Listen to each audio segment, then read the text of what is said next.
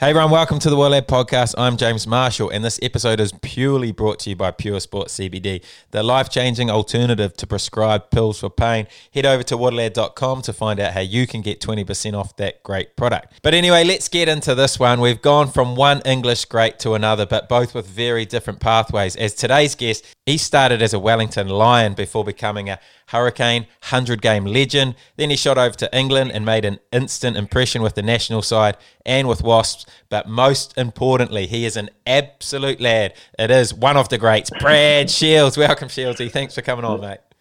Hey, mate. No worries. Thanks for having me on. I've been waiting for my opportunity quietly to come on here and, um, and share some love. So thanks for having me. Hey, no worries. Yeah, Reggie actually told me that man, Brad's just been hanging out to get on. You need to ask him? I think he didn't get roasted enough, so he thinks that I'm going to get like some sort of piss taken out of me lot. So. Well, he's he's been saving up some questions because he's sent in plenty. well, fingers crossed they're um, above the belt then, eh?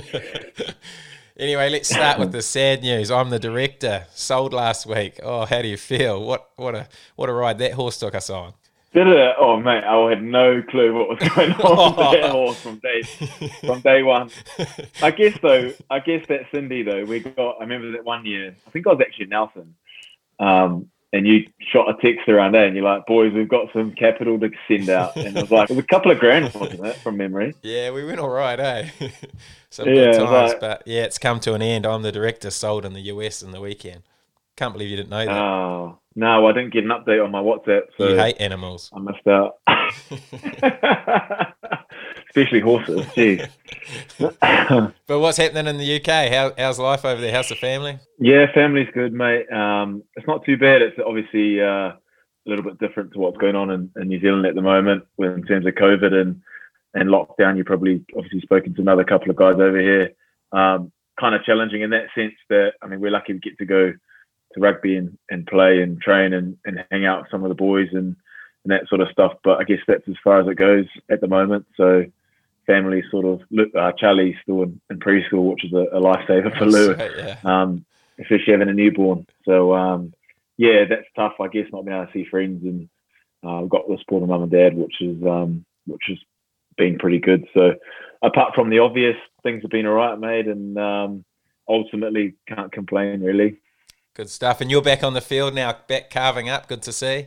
I don't know about carving up, mate. um, yeah, like oh, mate, it's been a it's been a rocky couple of years. Like almost get you know it's like get get get going, and then um, injury sort of hits, unfortunately. But yeah, I sustained something at the start of this. Uh, firstly, missing out on the final due to COVID was an absolute uh, ball buster. Mm. Um, and then coming back a couple of weeks later, and then busting my ankle in the first half of uh, the first round was getting, but there was only six weeks. So the beauty of it over here, and as you'd know, it's a it's a freakishly long season. So you feel like you feel like you've missed a bit, and then there's this a mountain to a mountain of games to go. So yeah, uh, back playing, which is the main thing. Yeah. But you've had a pretty bad run of injuries over there because your time at the Hurricanes, I don't ever remember you really getting injured. But since you've been over there, it seems like you've hardly been playing. Yeah, it's been frustrating. Like yeah, you're right. And and I, I mean, I got injured my first year pretty bad with the Canes, but I only missed the Mitre 10 Cup season. Um, and then from there, it was a couple of weeks here and there, but nothing too serious. And then, yeah, all of a sudden, after my first sort of, well, I first got here, my first game in the second round, I broke my face. Um, so that put me out. And it just seemed like after that um, Six Nations that year, and then after the after I got to play in the um, the autumn the autumn cup and then the Six Nations, and yeah. then it just seemed after that World Cup camp when I did my foot, it's just like a it was just a chain effect, which was um, unfortunate for that season. But I guess every player goes through a bit of injury or, or, or a period of time, and hopefully, touch wood, uh, I'm, I'm out the other side and I'm feeling pretty good. So, how do you break your face? Like what? What? what is that? well, uh, you probably laugh, but it was a halfback. He's running one way basically, and you you probably know me, not the quickest reaction, fastest to uh, react to a nine. And he stepped back into me, and basically my face was in the way of his head, and just just banged my cheekbone, and oh, pretty much um, yeah crushed it. So it was, only five weeks to be fair, but it's still um, can't be good your first sort of outing for your was and you walk off the field after bloody 40 minutes. So it's a bit annoying. So is there um, plates in there now? Yeah, there's a there's two there's a titanium plate up there and down uh, down there, I think. But apparently you can play with a semi-fractured face. Oh, that's what Burgess and stuff did it in the league, I think. I remember. Yeah, yeah, yeah, Well, that was the the final, the grand final, wasn't it? Yeah. And his cheek was like yeah huge.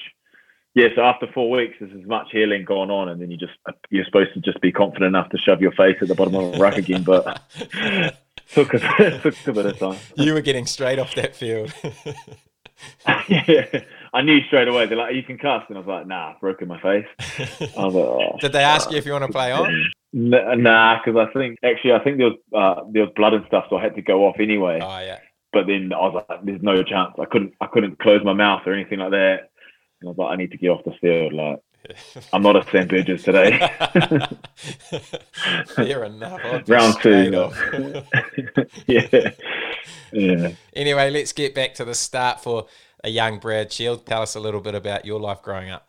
My, my old man was in the army, so we are posted all over New Zealand. We lived in the States uh, for a year, which was pretty cool, out in El Paso in Texas.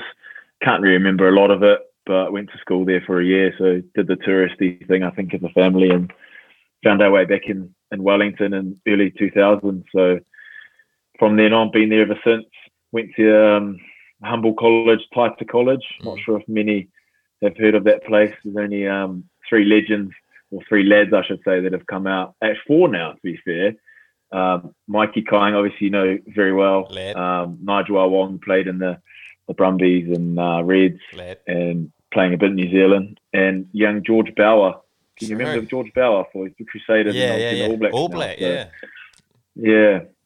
So he went to Taita College. So we've, we've got a bit of we've got a bit of backing there, which has been great.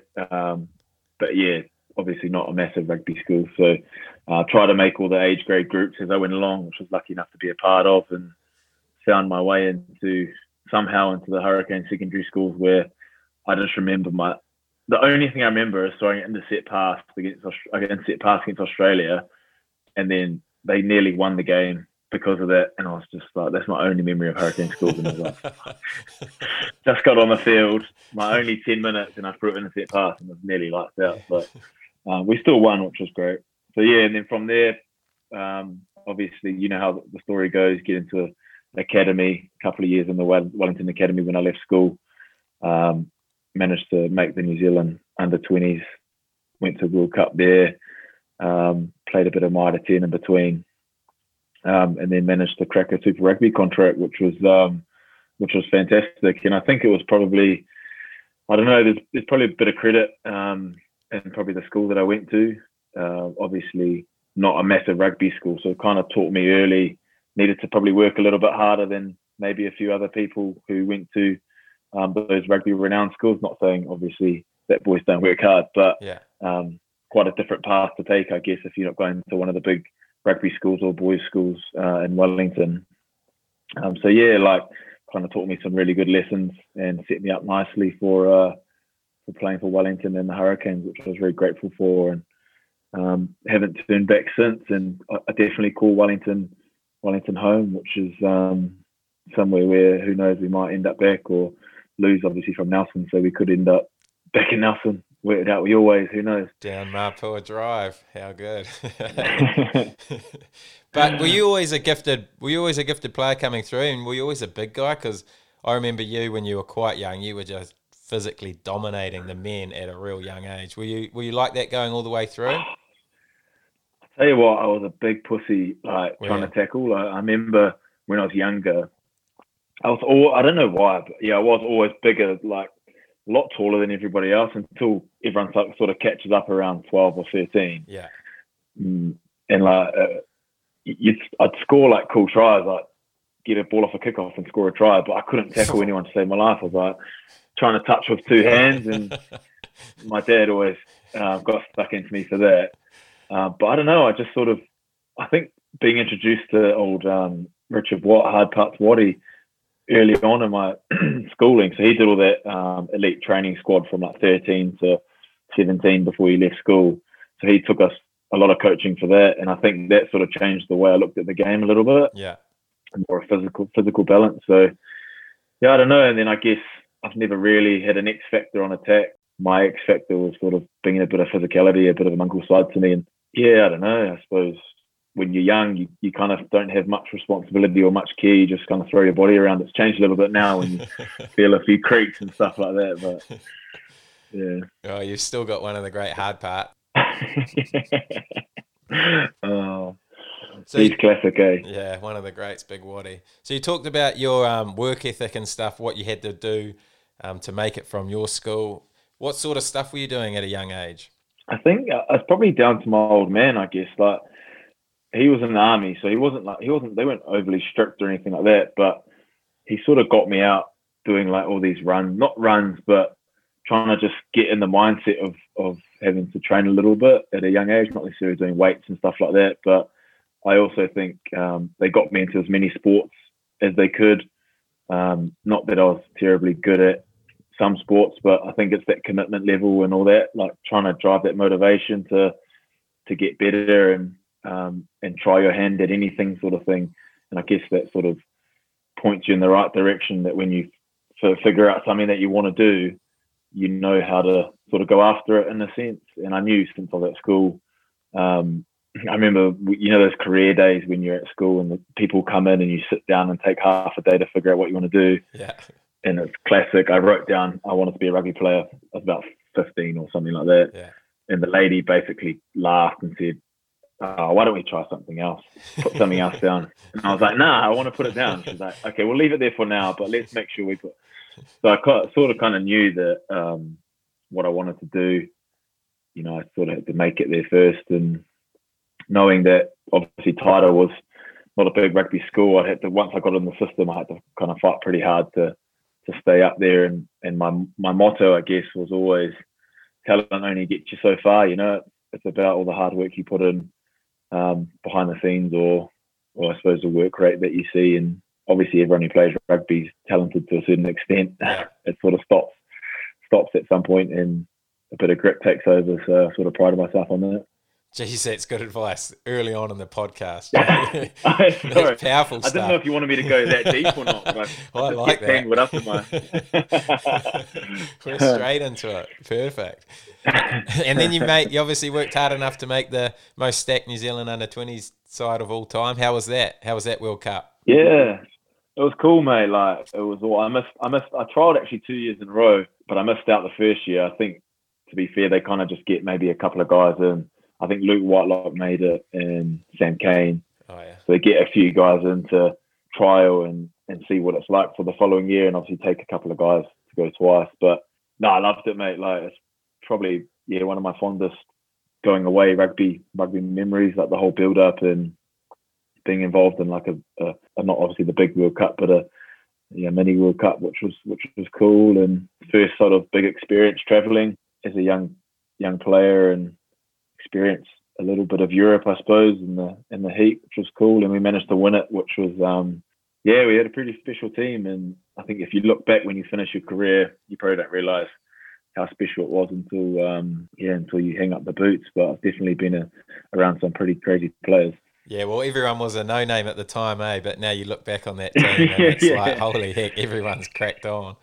Yeah, it's mental. You like even look at the um, the England team that we played, you just see so many different names in there that you you didn't realise until I kind of got over here that you played against them like Vunipola, Mako Vunipola, and it's just it's yeah. mental how small small the world of rugby is. And then you went back to Wellington, got your foot in the door with the ITM Cup team there. How was that? Yeah, it was good, mate. Um, obviously, Waddy was my was my first coach and sort of got me into the mix. I remember getting called in halfway through the 2010 season, so we had a lot of injuries. I don't think I think the team was a bit sort of wavy, and I think they were battling maybe that. Rele- I think it was the first year that relegation came in potentially. True. But I just remember the last game we had to win up North Harbour, and yeah, we won. So that was a hell of a night. but yeah, it was it was like Waddy. All credit to Waddy. He's got me into my first um, Wellington team and managed to get a contract off the back of that first season when you're getting your weekly you know you're on a week to week sort of paycheck, mm. um, week to week training. So tomorrow it could be all gone. Um, but yeah, like managed to stick around and, and signed a couple of years on from there. Which which was which was awesome. And I, I loved it. As I said, being a young player, being 20, 21, you sort of just thrive and, in being in a professional environment, you know. And were you living with the great Reggie Goodes at the time? Nah, not the first, not the first couple of years. Um, he was already in the in the Lions when I, because I didn't really, I knew him through age group, um, playing against him and stuff, and playing with him for under 18s and stuff like that. And he didn't, and under 20s, but he didn't make under 20. Sorry, mate. I know I shouldn't bring it up, Reggie. um, that faithful night that um, you, you, yeah, I saw some funny videos of him when he got seriously drunk after that. But anyway, um, yeah, like it wasn't the first couple of years, but we sort of hit it off, uh, same age, um, all that sort of stuff from then on, and it wasn't until first Super Rugby sort of season. I remember pre-season 2000 and what would it be end of 2011. Um, we sort of moved in together, gearing up for the first Super Rugby season, and oh, yeah. um, what a place that was. you must have some good stories about that. The times there. Yeah, oh, mate, I'm just glad there wasn't like a security camera inside the house or like uh, any any CCTV. That yeah, it was um, we yeah, it was good time. It was good to actually live with like do that flatting experience. You know, I, I've sort of been at home with my parents and uh, which was which was cool, saving money and stuff like that. But you got to go through that sort of flatting with your mates experience and being in, in the city as well, which was which was quite handy. So yeah, we loved it, mate. We enjoyed it. No doubt. But then obviously you made your, your training for the Hurricanes first year there, 2012, I think was your first year. Um, I think Hammett, yep. it was the year Hammett had just arrived and sort of done a little bit of a clean yep. out. How did you find going into that environment with all those superstar players? Yeah, it was cool. Like, it's, it's obviously very daunting. Um, I kind of think the good thing about it was, well, what Hammer tried to do, obviously, was recruit a lot of guys in the same sort of year, like as myself and Reggie and Bodie and TJ um, try and grow that sort of younger generation, I guess. And you had the likes of Colsey, who was who'd been on the cusp um, for a few years, um, sort of leading the way for that for that young group. So it made it a little bit easier. But man, when you walk in into the room with like Conrad Smith um, leading the charge, mm. um, at first, you know, it's quite daunting, and then you get to know him, and he's just like every other footy player, I suppose, but probably a bit more mature than all the rest of us. he's on next, actually. He's, he's oh, yeah. oh, nice. Any um any standout moments in your Hurricanes career that really stand out to you?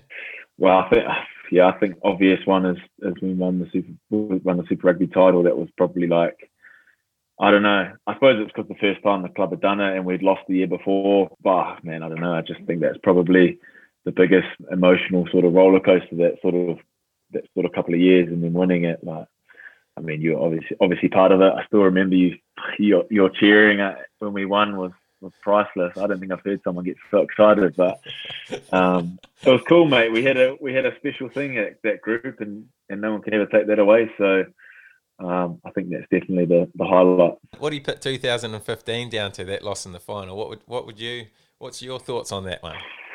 I don't know. You hear lots of things, don't you? Because like obviously we we were pretty confident with the team that we had. Mm. Um, you know, on paper, I suppose if you look at some of those names, um, it was pretty special. Maybe maybe we didn't quite believe that we could we could win it. I don't know. Um, maybe maybe we choked a little bit, but I definitely think if you know we didn't win it to 15, the next day we sort of knew we were going to win it the next year, sort of thing. That's what I felt anyway. You sort of had that belief now. You're like, we've been there before. I don't know. I don't know, mate. It's um, it's a tough one because the Highlanders they had that young spunk and sort of team, and obviously had a couple of um, couple of warriors down there pulling the strings. But obviously an underdog title maybe maybe um, caught us off guard a little bit. Maybe. Did you still think even after two games after we'd been pumped by the Brumbies and lost to someone else, we're, we're still going to win that in 2016? oh, maybe, uh, maybe okay. When I say the next day, I mean, when we're probably on the sauce, like, we're going to win it next year. And then, yeah, when we get pants down 50 points in the first round, you're just going to scratch in your head a little bit. But what did he say? We we look a bit fat and slow or something. Yeah, yeah fat and unfit or something. yeah, but I don't know. Maybe if we didn't go through that start, we maybe wouldn't have won it at the end. Who knows? Mm. But definitely, um, there was one game I think what was the game that I think we realised that we could? Uh, the Lions was it in Johannesburg? Yeah, yeah. that was it. Like eh? a 50 point win over the Lions, eh? I think that was like, we're like, shit, we can actually go all the way again. You know, that was the change in the feeling, I suppose. Yeah, felt that for sure.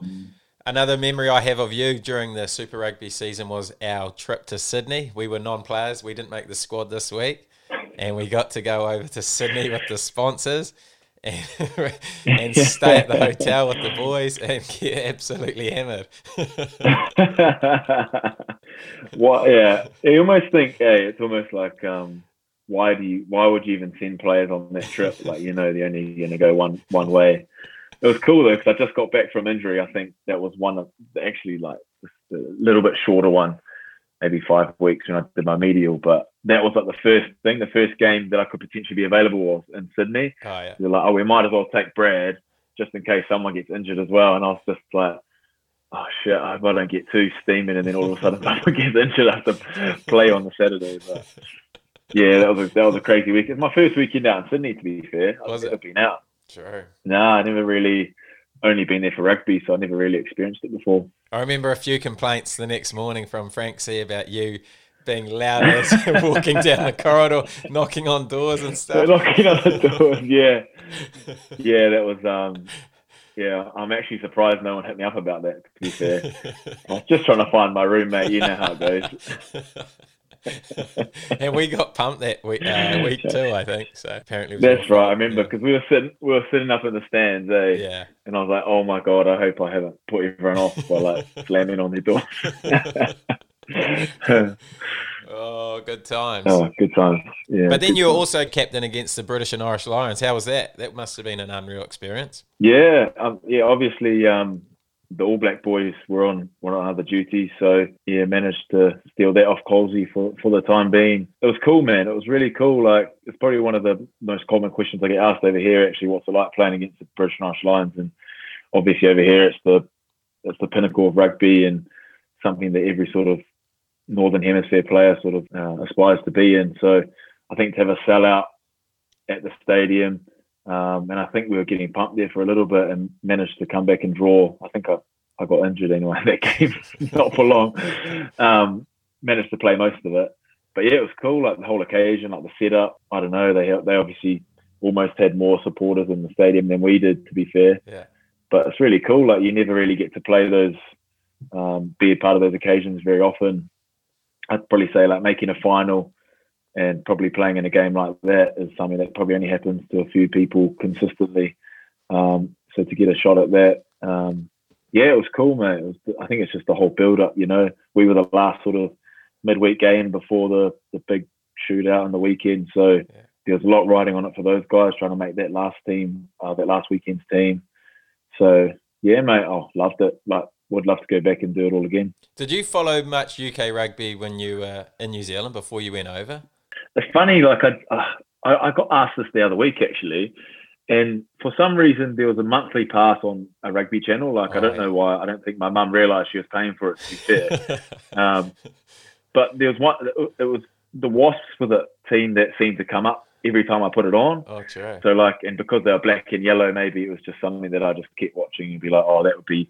I'd say that would be my team if, if I wasn't playing here or something like that. And it's just weird how it sort of turned out this way. But I mean, I'd, I'd only really follow what it was on, on social media, on the news and stuff like that. When you hear about the Six Nations, if there was a game on the rugby channel, you'd, you'd give it a watch. And but I wouldn't say like I was an avid follower of the of the Premiership or anything like that until I until I sort of knew that I was going to be coming out and and playing in it. Yeah. And you also had a you had a time with the All Blacks in the training camp. Was that right? How was that? Yeah, that was that was cool, mate. It was early on. Like again, young spunker didn't really didn't really know what was going on. Sort of hadn't really been starting too much for the Canes. I think I must have had a couple of you know impacts off the bench um, to get called into a training squad, and yeah, I think I was there for probably the whole time was a couple of weeks. If you added it up, maybe three weeks. Um, obviously, never got close to playing, but um, yeah, I guess it was my first real experience of that that next level and what it takes to sort of be an international rugby player, which was cool, which Did- was good for me. Did you get much feedback throughout your career on how close you were to the All Blacks? Obviously, everyone at the Canes was sort of every year expecting you to your name to come out sooner or later, but just never really came. It's hard because you you sort of like as a coach, I suppose you there's lot, the, maybe lots of coaches that see the one thing you do quite you do badly or poorly, um, and then other players maybe they see that and someone's doing a good thing. So there's always a perception of of how you play. Yeah. Uh, mine was always I was just sitting out of that ninety percent um, tackle completion sort of thing. Like I was always like 88 or 89 percent, and I think to take that next level, they wanted me up around like 93 or 94 percent. So a few missed tackles um, must have hurt me in the end. Um, One tackle in every hundred, geez. yeah. yeah, but I mean, there was there was some consistent feedback, and I don't know. I guess you've got to fit into the way the team wants to play, and um, maybe there was a there was a couple of couple of things in my attacking game that I said before maybe wasn't as X factor that I had. And you know what the All Blacks are like; they um they're big on the way they attack the game and all that sort of stuff. So yeah, maybe I just didn't fit into the into the regime, which was um which was okay. Like you kind of you, you get a bit gutted, but then at the end of the day, I've had another massive opportunity, and another door was opened, and I'm I'm I'm, I'm better off for it now. So yeah, talk to me about the move. Did they promise you anything going forward? Because you obviously went straight into the English side before you played for the Wasps. So was there anything sort of guaranteed when you when you decided to make that move? Nah, nah, it was all sort of opportunistic, quite quite quite time. Like, I mean, I obviously knew I had my parents were born over here. Um, went to New Zealand when they were quite young, so I had English heritage and get my hands on a passport. You you got a passport too, didn't you? Oh, but yeah, I played for New Zealand Seven, so that stuffed me. Oh yeah, that's right.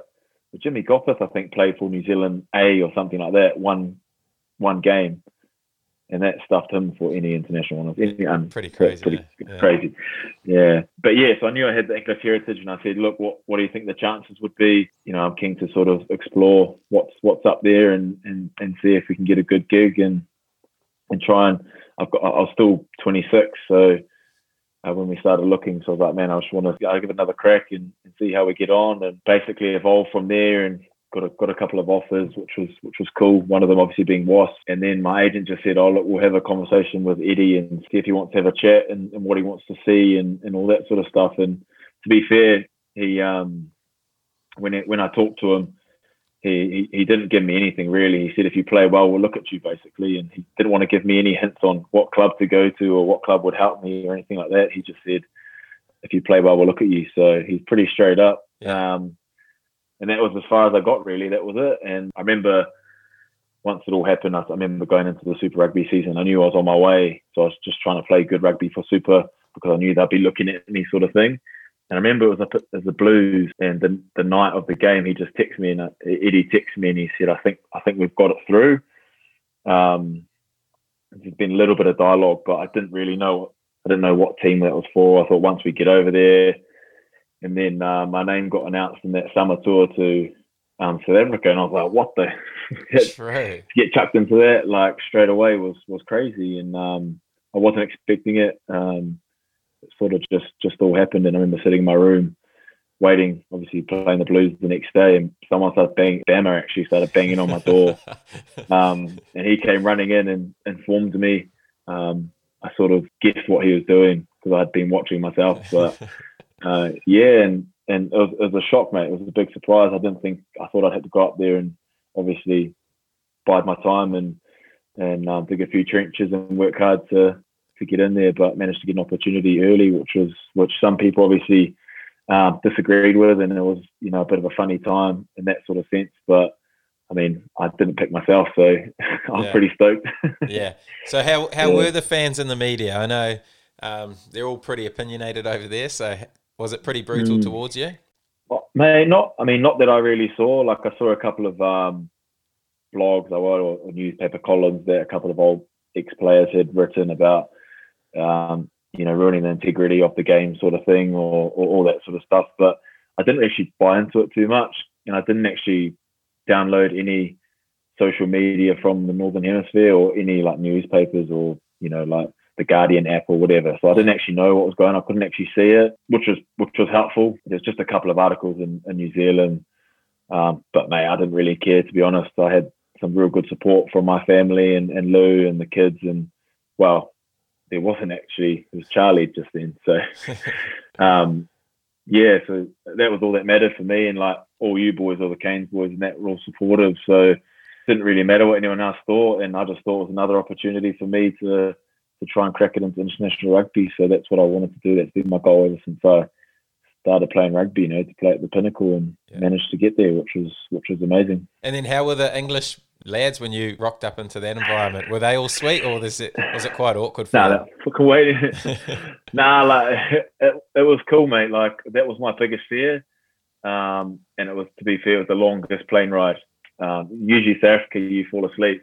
You know, it's like wake up, take a sleeping tablet, wake up, and you're there basically. But mate, it was um, it was a long flight because it's probably my biggest worry was being accepted into the group. Yeah. But I mean, if, if anyone had any you know reservations with me being there, definitely didn't show.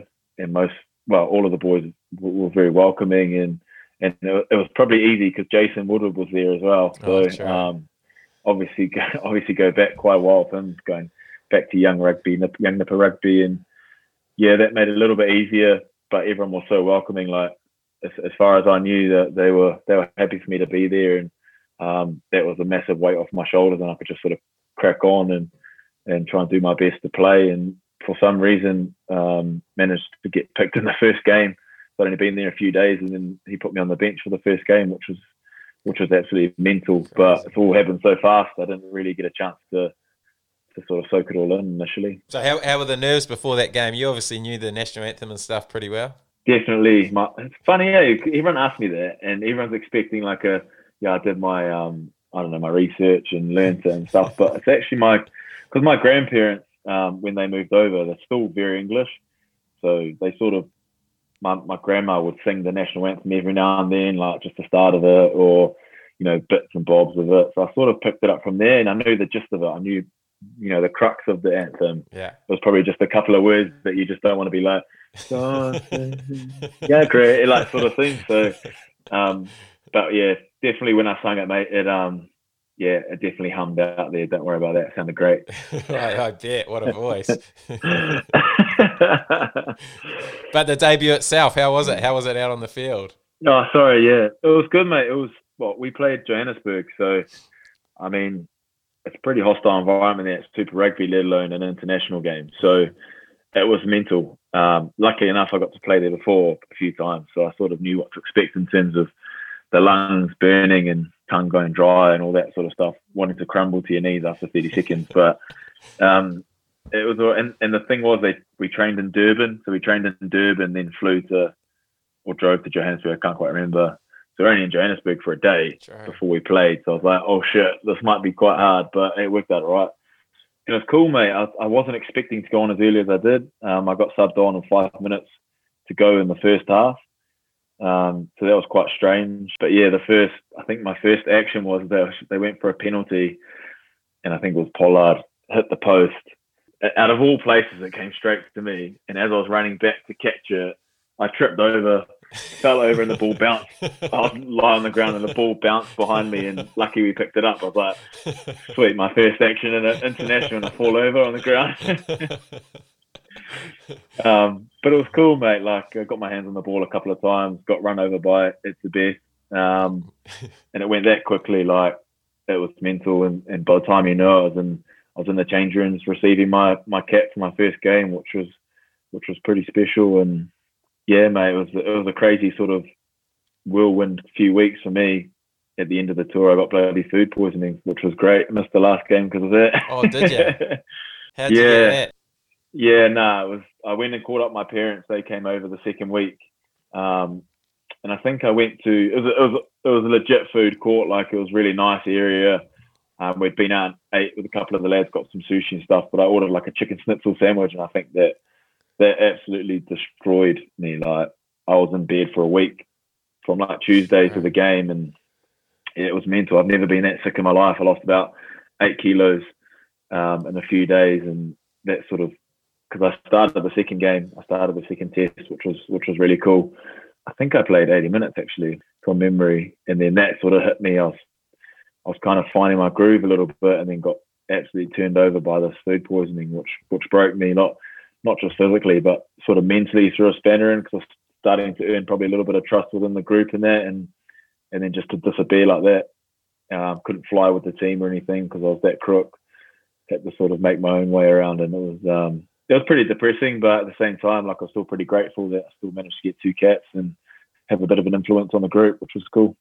But you obviously got another chance again because I remember you playing against the mm. mighty black jersey. How was that one? yeah, yeah, that was special, mate. Um, I think it's, it's it's more special because I was playing against a few mates as well, a few really good mates like Colsey, Bodie, Tej. I think Geordie was there, not playing. Fire was there, not playing. I think Nani might have been over there, but yeah, it was cool, mate. Like um, the thing of the build up that sort of for some obviously because I was had been in New Zealand, played in New Zealand. Um, I was the sort of sort of the focal point or the or the center point for the media yeah. for that week. Um, and it was basically one interview after another asking, you know, what's it like playing against your old teammates and all that sort of stuff. But I don't know, I managed to get a start and it was cool, mate. Like, uh, I don't know, it was to run out Twickenham, you know, 80,000 people, All Blacks, England's probably one of the biggest rivalries um, in world rugby. I mean, arguably one of the biggest rivalries. So to be a part of that to start, um, classic English weather, it was raining. So it was a, it was a sort of physical battle, and um, oh, Ardie was there as well. I remember very remember playing Ardie. Like it was cool, like it was real cool, and it's sort of like I don't know if I if I had to stop playing rugby after that game, if I couldn't play anymore, then I'd, I'd be pretty satisfied that I ticked a few cool boxes and yeah. um, you know managed to get play that game, managed to play most of that game anyway, um, which was cool. How was facing the haka? That's a question you've probably had heaps, but yeah. Interesting to hear. Like, what what's it actually like facing that haka? Well, firstly, it looked like everyone was staring at me. they so, were. I don't know if they like. Yeah, I think Colsey like got in there and was like, "All right, lad, everybody look at Shieldsy. Everyone look at Shieldsy." That's what it felt like. I knew he was definitely looking at me. Like, like he might as well just been in my face. Um, I don't know. It's it's it's probably obviously it's more familiar with me because during school and yeah, New Zealand under twenties, like you do a haka, like it's yeah. But to face it, I've, I've never a did an all black haka, never faced an all black haka. I've only done it for school. And on the pass. Um, and on the pass, yeah, obviously that's the the first thing that comes out when everyone has a few jars. Haka. Oh man, you're just reminding me. I actually did one. Um, they did a quiz, um, a WASP quiz and there was all the sponsors and stuff. Yeah. And they, I didn't want to do it, but then they just kept going and going and going. So I just did a start of it, and I was like, "That's enough." Um, you can't half do it. I, I know, but it felt as soon as I start because I was obviously steaming as well. Um, I started it, and as soon as I started, I was like, "What am I doing?" so quickly, just sort of oh, died off, and then just went and sat back down. oh, uh, it just didn't feel right. It didn't feel right. Um, wasn't the right crowd. uh, yeah, but I mean, facing it like it's, it's a little bit daunting. Eh? Like, I can see why. I can see why it's used in a powerful way, like to set the scene. And um, yeah, I mean, I embraced it. I definitely embraced it because um, you know it was, it was, definitely part of my life growing up. So to face, you know, one of the supposed to be one of the fierce um, hakas in, in the world or, or, or, sort of start of a rugby game. Everyone knows what the haka is. To face that finally in the All Blacks was um, it was almost invigorating in a way, you know. Yeah. Were you? Did you have any involvement in the change of setup in the World Cup, or like was that ever talked about? What what happened with the whole? What was it? A triangle. I, I think that was. I don't know. I wasn't obviously. I I'd left before. I got injured before I made it that far. Did they talk about plans of facing the haka while you were there, or not really? Nah, I, I, thought that was gonna. I thought they were gonna ask like, um, what do you think we should do, or oh, what's yeah. your experience, or all that. But I guess um, maybe they didn't want me to worry about it. I don't know. Yeah. Um, what would you have said? I didn't do a haka back. uh, nah, um, I don't know. I remember when we played New Zealand Baa-Baas and the Maoris did a haka, and we sort of formed like a, uh, I don't know, just like a group in the middle and sort of got some guys went on their knee and some guys stood up.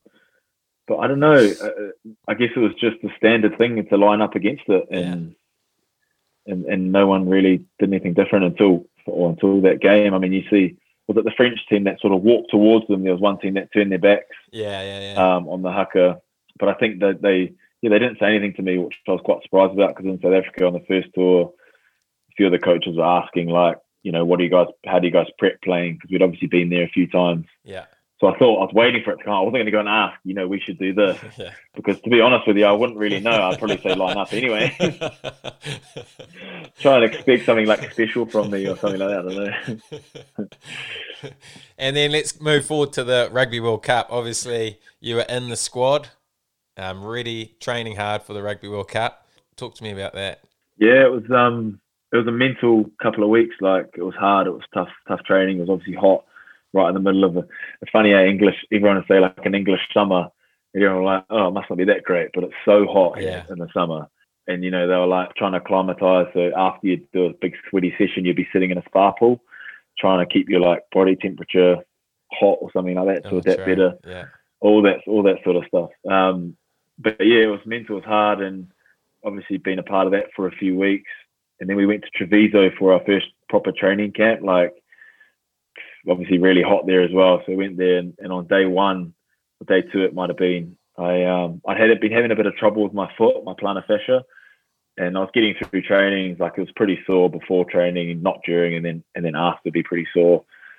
No one didn't really think much of it. Sort of cracked on, got a bit of treatment in there, and then one day I just went to take off. Like didn't even do anything outrageous, and felt this like a like a ping in my foot, and scanned it that that afternoon in Italy, which is um, pretty hard to do if you don't really speak Yeah. Italian. Um, but yeah, found out that there was a little tear in the plantar fascia. Like I couldn't really walk for a for a good couple of weeks. It was it was a real weird injury. So he sort of said, put me on standby. Um, it only took six weeks to recover, so that was kind of kind of good. And and just as I was coming back and played a couple of games, um, they went into their last training camp before they they head over um, to Japan. So went went back in with the with the non-traveling guys and, and did a couple of sessions just in case someone got injured. Uh, but yeah, it wasn't to be. And then I think it was my first first proper game back in in the Europe, European. Um, it was a Challenge Cup, and it was freezing in, in Edinburgh. In my first proper game back, and the first I came off the bench, and the, again like one of the first actions in the game, I, I went to take off, and it just snapped again, and this time it tore completely. So um, it's actually better that it torn completely. So now that I look back, I wish the first time I did it, it tore completely, so Oh, it would yeah. never frustrate me again. But yeah, that was my sort of um, my World Cup dream, sort of um, put on hold uh, for the time being. And whether I would have made made the cut or not, I'm not too sure. But I definitely didn't give myself the best opportunity. Yeah. What What's your gut say? Do you reckon you would have made it? I don't know. Um, I don't know because I, it's hard because it, he kind of rang me up um, when I was just about to start playing again when they named their, their initial squad. And when he rang me up, he told me that he was going to take somebody else um, because he could play seven, six, and eight. Yeah. So part of me sort of thinks um, that maybe they might have taken him, but then part of me is like, well, I didn't even get to train and and you know prove myself for those for those sort of few weeks. So Yeah. I'm not sure, mate. I don't know. I would love to say yes, and I'd love to say I would have been part of that group, but I guess I'm never going to really know, That's true. unfortunately. But how was that? How was that to deal with mentally? It must have been pretty tough to have your dream taken away from you like that. Yeah, it was. I guess it. Um, I bottled it, mate. Like I didn't really face it because as soon as I got injured, he said get fit and and um, and basically stay ready. So that was my next focus. So I just went straight back onto training as hard as I could to stay fit while I couldn't run.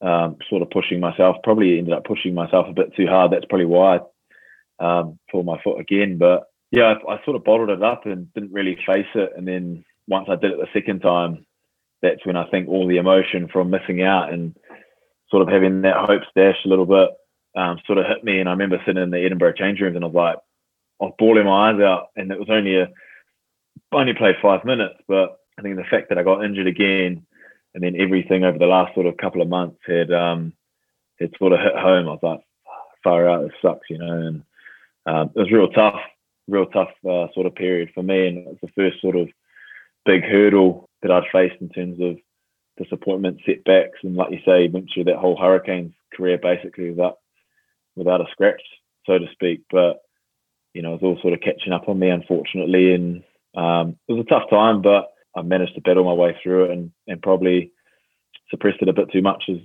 that I should have. And um, yeah, it was. I mean, it was it was what it was, and now but I'm definitely better for it for uh, recognizing that I needed to sort of face those sort of things and, and make me a better player on, on the other side.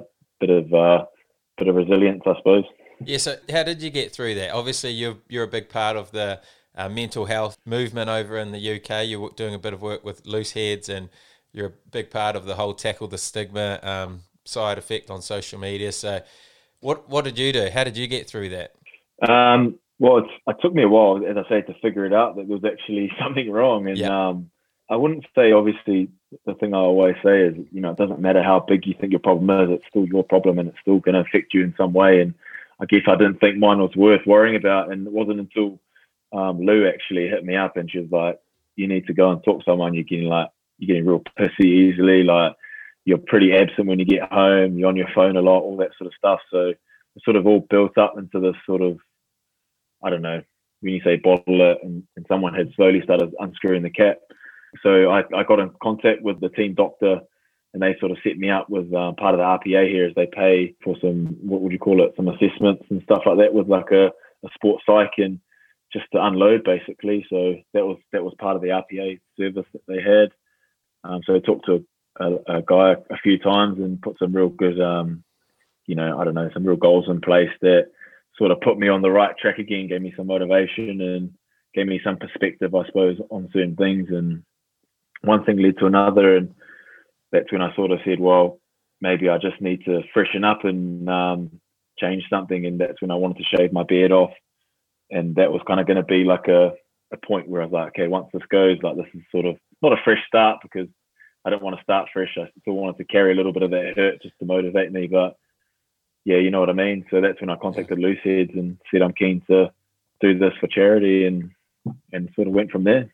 Oh, you're doing some good stuff. Would you recommend that to any players going through tough times? Would you would you recommend getting in touch with someone and having a chat, sit down like that?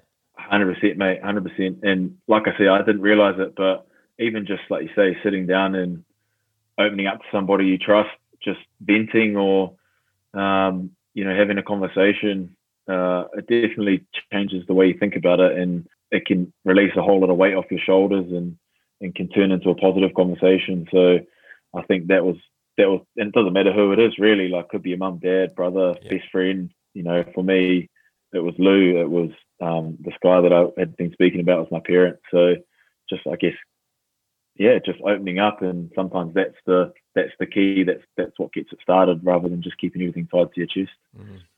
You're a good man.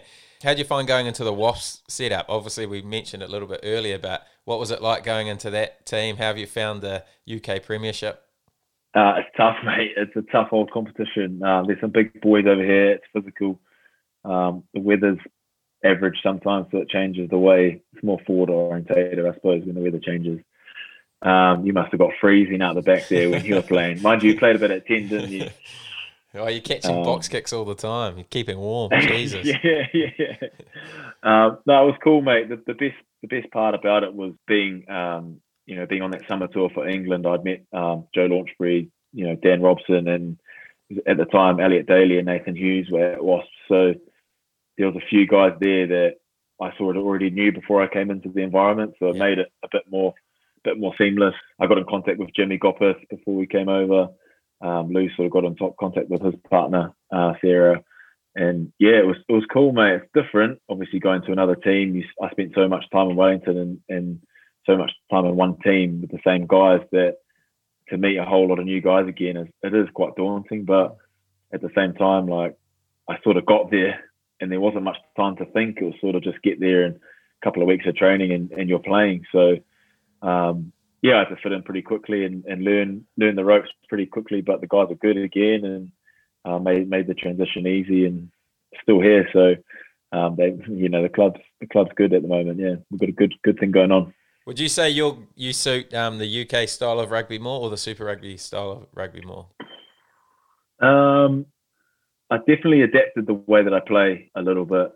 I suppose, and talking to that terms of physicality, like set piece domination and all that sort of stuff. Like you, really change your perspective on the game a little bit.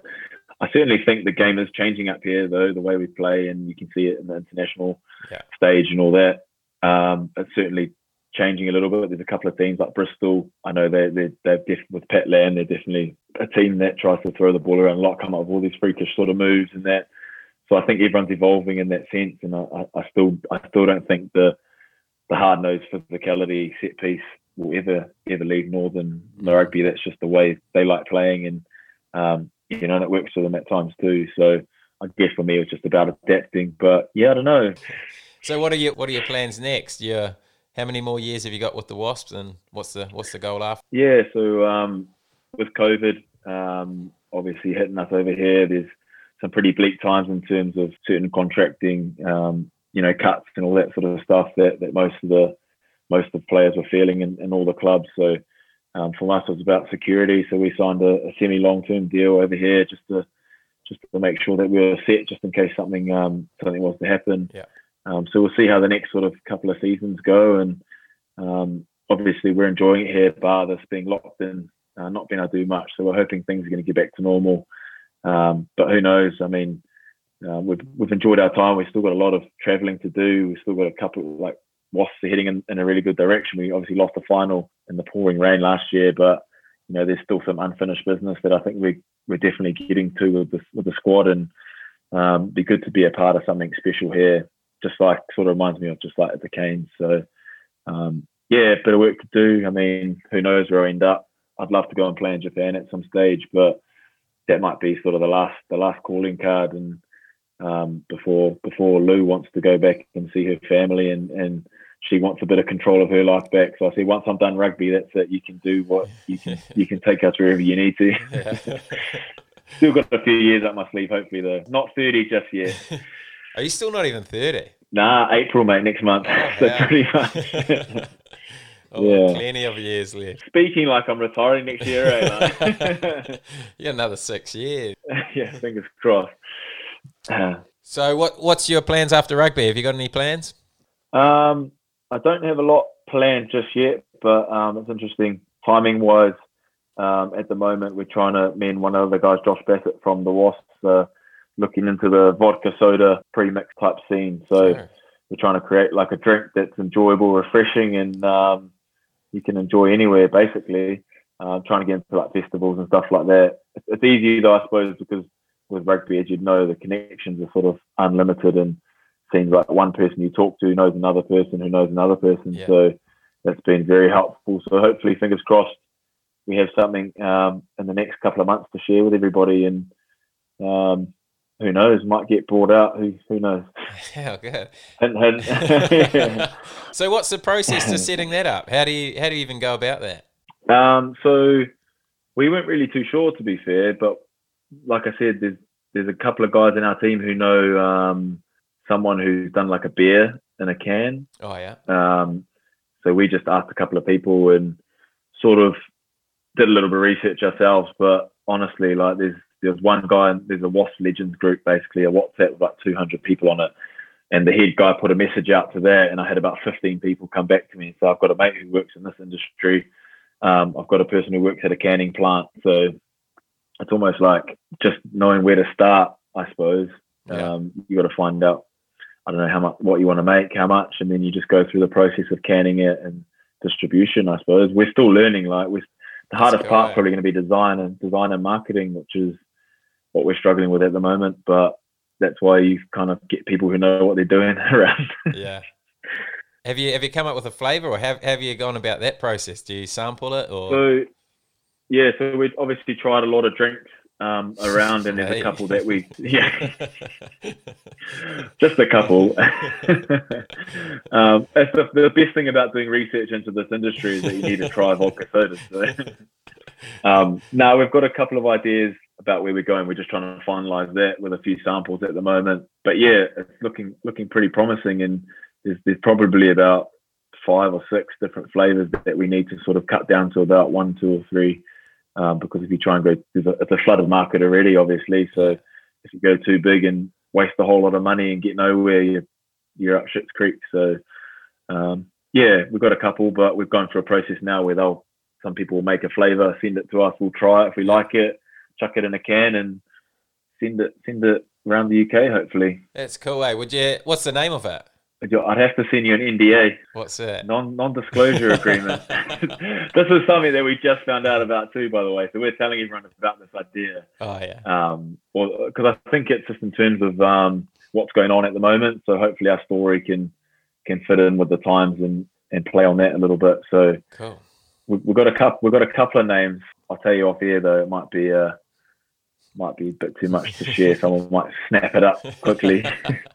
Would you look to bring it to New Zealand if it goes good? Um, I don't know. I, I guess we sort of obviously pals over there, so we, we really like what they're doing. Um, Jay Reeve and those sort of guys, um, and then Long Whites have got a got a brand there. So I think it's pretty they're pretty sussed in the market. But I mean, geez, if if there was a little opening there and, and we did well up here, then who knows? Maybe we, we might try it, but it might be just too much admin, you know. Or you'll you'll have endless publicity through Waterland podcast. Mate, I have to send you a couple of crates in, eh? uh, well, we can we can talk off here about pricing and promotion and all that. Oh, sounds good. What a journey, though. What a lad. But as always, we've gone to our Instagram for some questions, and Brad Shields has come up with so many. Most are from Reggie Goodes, but you've got about 30 questions here, so we'll, we'll get through a few. First question Did you rate yourself good enough to make the All Blacks? And he has to be honest.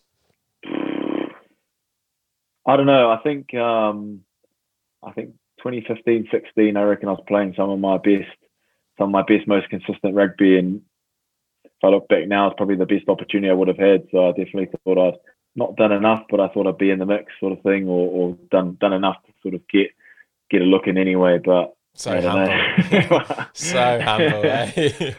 You Uh, you know, I'm not, I'm not- no way. No. Well, what he told me I should have been. So there. Boy, he knows he's a smart man. Okay. yeah. Biggest regret in rugby? Jeez, that's a tough question. Um, my biggest regret so far, and it's, it's funny, I was talking to Lou about this the other day, and it doesn't really seem like a big deal, but um, I sort of got caught up in the emotion of international rugby. Um, I didn't manage to swap my. You obviously get you get two jerseys when you play an international game. You get your playing jersey, and then you get a replica to swap or keep, and you can swap your playing one. And I think the only jersey that I swapped so far, I think I swapped two, and, and one of them was Colsey with the All Blacks. So that's probably when I look back on my career, some memorabilia that I probably missed out on, which I'd be gutted about. And at the time, you know, things were happening so fast, I didn't really know what the protocol was and stuff like that. Yeah. But I certainly think that's probably one of my biggest regrets is not getting a bit of memorabilia along the way. And um, who knows, I might be able to get my hands on some. But yeah, that's, that's probably the big. Another seem much, but it will be when I finish playing rugby. that's a that's a good career if that's your biggest regret. yeah. Okay. Best story from living with Reggie Goodes. Best story. Geez, there's, there's a few. I, I, I have to try and keep them PG, obviously. I don't know. Not really a good story, but I remember the first weekend we moved into the house, and I hope the landlord doesn't listen to this, but we fixed them anyway. Um, we had um, Scott Fuglistaller's stag do, I'm pretty sure. Like one of our, the house was one of the stops, and they pretty much forced us into it because we were the young guys in the canes, and we're like, pre-season, we're like, we didn't want to like say no and say, yeah, yeah, come along, come along. And the house basically got crashed. But I remember we ordered a whole lot of pizza and we were all in the lounge and that having a few drinks and someone said the pizza's here because they could smell it. And we're like, what? The pizza's here. And we searched around the house and, and I went to go knock on Reggie's door and the door was locked. Couldn't get in. And I looked through the window from the other side and he's sitting in his room with all these pizzas in his room, just smashing them back. So we're like, this. So we ended up smashing down his door, breaking the hinges off, making a right mess just to get into his room and um and smash some pizza. But I don't know. It sounds like a shit story now that I say it. I think because it's Reggie sitting there eating pizza, I think that's what makes it funny. Smash the door down. Jeez, you guys must have been hungry. we are hungry, right? Oh, yeah, great. Yeah, there's there's a lot of stories, mate. I could tell, but uh, we'll keep them behind closed doors, eh? And we've got we've got another one about Reggie. Please tell us about Reggie and the sausages. Oh, avid barbecuer. If you knew Reggie, he loves his braai. Loves his braai. Loves his braai salt. Loves his Boerewors sausage, the big circle one. He knows what to do with those big circle ones. what does he Um, do? Uh, he just cooks them real well. cooks them real well. Um, yeah, so we just used to love putting sausages on the barbie. And actually, I remember, yeah, one time we just had a whole lot of um, leftover food from one of the Canes barbecues and managed to chuck that home and reheat it and, and smash it back. So well, I think Reggie had Reggie loved the sausage. That's why we ended up having sausages a lot. okay, good stuff. That's a good one. Um, have you ever unexpectedly shat your pants while cleaning a ruck? It wasn't. It was recently. I didn't like going to a ruck, but I got tackled pretty bad. Sorry, I didn't get tackled. I went to tackle, and the guy sort of dipped, and his shoulder went right into my gut, and um, and I yeah, I lost a little bit of control and like a this like, I was like, nah, surely nothing. I was like, oh no, I think I've done something here. oh geez. Um, and then they basically the other team scored straight away, and I was basically off the pitch. I ran straight into the shed, didn't say anything to anybody, um, and then five minutes later, I was back out with a fresh pair of pants on. So um,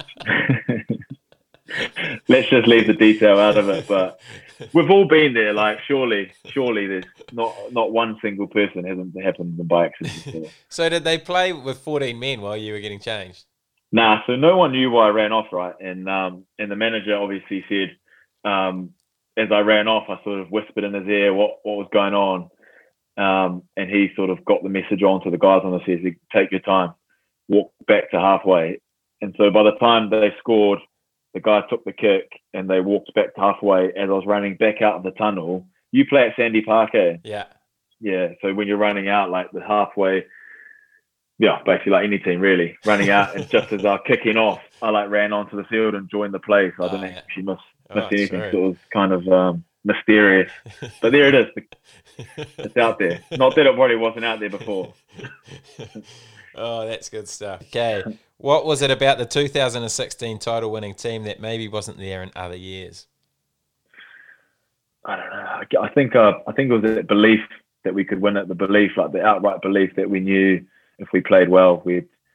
You know, I think that was the year eh, that we was quarterfinal, semi-final. The other team didn't score a try, so I think, and I think it was the year Canterbury was the last game, wasn't it, of the round, and we Yeah. needed to beat them with five, get a bonus point try, didn't we? Yeah. So it sort of all sort of flowed on. I think it was, um, you know, those the last few rounds that Crusaders game. That was like one of the greatest wins against Canterbury that I've ever, I've ever had. And then quarterfinal, semi-final. I think there was just there was no doubt in our mind that we could we could lift the trophy. So I think it was just belief, you know. Nice. Okay. Ask him about Naked Martin. Naked Martin. is this your mate? Is it? What's the guy? This is from Caller. I, I just heard a story, a rumor that there's a bloke that you basically send him some money and um, he says your message, but he's fully nude. Um, he's this old, bald, creepy looking dude, and he's like, he says this real weird message and basically shakes himself around. Not that I've paid him. I've only I've only heard about it. You've definitely paid him. I definitely haven't paid him. Life after footy for you. Naked, Naked Martin. Oh man. Uh, there's some thing, there's some interesting things you find out over here in the UK, which is okay. Okay, next question. How's the accent? um, I think I sound the same, and I don't know. What do you reckon, Jimmy? Oh, you're very Nothing you're very different. proper. Lou reckons we'll be talking in a sentence, and then all of a sudden I'll have like a real high like finish, Oh, like yeah. a question, but it's not a question. Um, and she reckons that I've picked up a little twang, but True. like a few sayings like in it and stuff like that, I suppose. But apart from that, I don't know. I reckon I sound the same in my own head. yeah, So no, you do. To be maybe fair. I'm completely off the eight ball. okay. What's your opinion on the Sam Simmonds situation? Oh, That's a good one. interesting. Mm, Yeah, um, he was on that. He was on the summer tour when I was in South Africa. Um, he didn't play. Uh, I think Billy was playing, and he broke. Billy broke his arm. Maybe he played the last piece. I can't quite remember. I think because Nathan Hughes was there as well. Um, I don't know, mate. I think um, I obviously think he's been playing really good rugby, and I think he's one of the top try scorers of this this the season. He's a good um.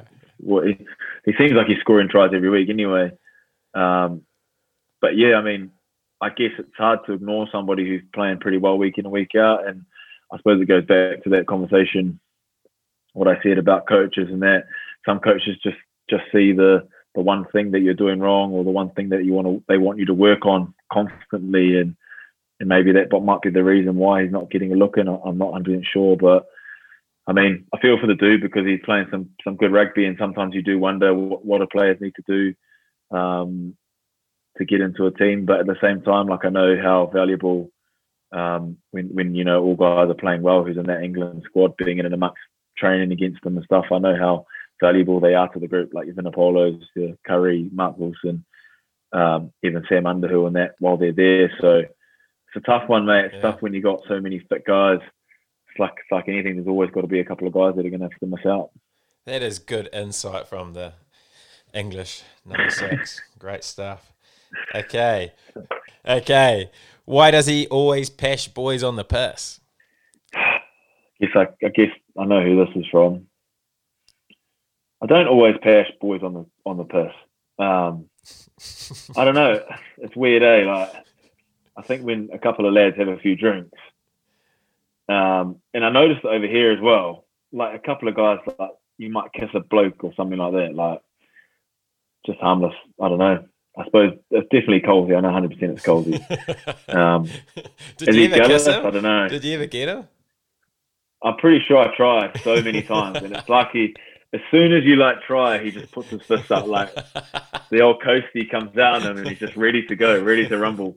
Um, it was a shame you didn't get to play with Chase because he, he's that guy at the moment. You and Chase Tiatia would have had a field day. Is he a kisser on the piss? Is? I'm not. Look, I'm not the one who instigates this. Okay, I'm just saying. A couple of times I've been tagged on the way out or something like that. oh, that's good stuff. Okay. What motivates you? Geez, it's obviously changed a little bit recently. Um, what motivates me is probably at the moment being a good role model for my my family. Um, on, on, a serious note, there, and I guess the other side to it is is I feel like I've still got a lot to offer in the game, so it motivates me to try and stay at my best and and put my best foot forward and play the best rugby that I can because I don't know when you're playing your best rugby, you're enjoying it, aren't you? And mm-hmm. Um, less of an emotional emotional roller coaster. Sometimes you think, why do you play this sport? Because you have some rubbish games, you play some good games, you lose, you win.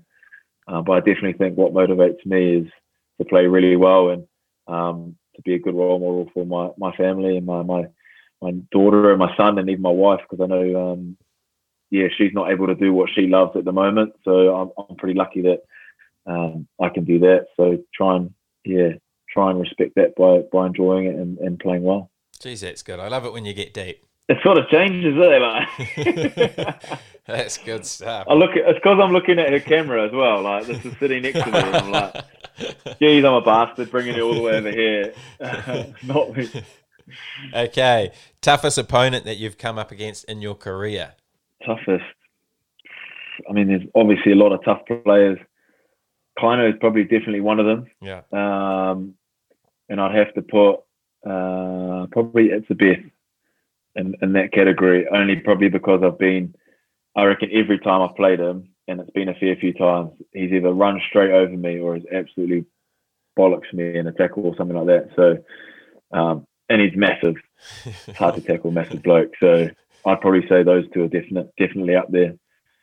Good choices. Okay. Mm. Who's your favourite player to play with? It'd have to be one of the Barretts. It'd have to be. If I look back on my career, if I look at like pure talent, like probably Bodie's probably one of the one of the ones that just has that natural X factor that he's the one guy in the team really, and yourself of course. Um, that you like you think nothing's going to happen, then all of a sudden something happens or you you're waiting for one player to sort of change the game and it always seems to be the same person. So I definitely think playing with Bodie, like he's probably one of those players. How many of the Barretts did you play with? Just the two. Bodie and Jordan. Didn't manage Big Scott.